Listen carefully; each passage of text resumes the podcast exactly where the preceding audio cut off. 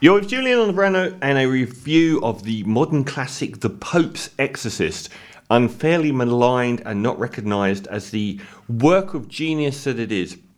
So it's a Russell Crowe remake of um, The Exorcist, but it's actually based on a true story. Uh, true story. It's based on uh, a book, An Exorcist Tells His Story, uh, and the book An Exorcist More Stories by Father Gabriel Amorth, who was allegedly the Pope's chief exorcist man. And it, uh, you know, it, it was it was shown to be, you know, a modern remake of the original uh, William Friedkin Exorcist film, one of the most famed horror films ever made. Um, and Russell Crowe is the moped riding exorcist guy, and it's um, he's someone that is uh, it. It start the film starts with him exercising this young boy who's been possessed by the devil and murdering an animal. like I, the Gonzo nature of this is so wonderful. Um, and the the point is is that the um, Russell Crowe's character, this exorcist guy, thinks that virtually all exorcisms are garbage and they're down to mental health problems. And the, the one at the start is shown, he says, the guy's never been, this kid's not possessed. He's got mental health problems, and I did, did these acts to make him feel like he'd gone through an exorcism. And this causes a lot of trouble with him and the church. He's somebody that is protected by one of the higher ups, but um, they all want rid of him. Um, because they, they're skeptical of the whole demonic uh, possession thing. Um, but he, he says that most of the time it's not real either. It's just him sort of making people with serious mental health problems realize that, you know, believe that they've been exorcised of them.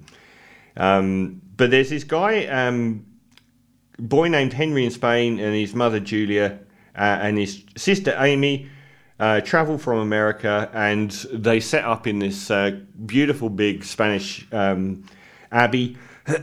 and apparently, you know, in the past, it was an ancient Indian burial ground sort of story. And the kid gets possessed. And that is very relative to the original Exorcist movie, where you've got the kid in the bed and people coming and doing religious rites and all of this.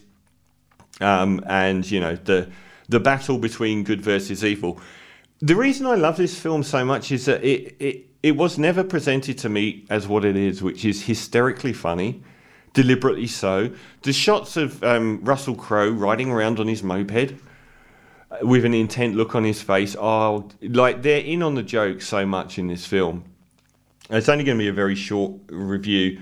Um, and you get Franco Nero in here as well. Um, who's Franco Nero's coach? Is he? He's not the Pope. He is the Pope. Yeah, Franco Nero, the legendary actor, is the Pope. Um, I thought it was, you know, it was it was zippy, it was entertaining, it was a lot of fun, and a lot of these reviews can be so short. But don't believe the hype. It's not a trashy film. It's not supposed to be taken seriously. Um, it's absolute gonzo filmmaking. The guy that did this did um, the Australian director Julius Avery did Samaritan, which I thought was a good film, another underappreciated film. It was a superhero film starring Sylvester Stallone that came out last year and got trashed. But I thought it was I had a lot to recommend it, and I think this does too. I think people are trying to take it, uh, uh, are paying out on where it's joking as though it's trying to be serious. It isn't ever trying to be serious. And I thought, you know, it merges a lot of the sort of Damien Omen, Omen sort of lore um, about these, you know, these old churches and things that happened centuries ago and, and demonic forces. I thought it really did a, a, really good job of making that all into a really fun roller coaster. And Russell Crowe's great, and I love the fact that he's now done back to back offensive foreign accents after Zeus uh, and his brilliant Greek accent, which was one of the only really funny and good parts of Thor Love and Thunder, he's done it again with an Italian accent here where you're just like going, wow, how did you get away with that? But it's, it's absolute fun from start to finish. Um, lots of great sort of um, demonic sort of cinematography and sounds. And no, it's not a great film, but it's so much more entertaining than I thought it was going to be.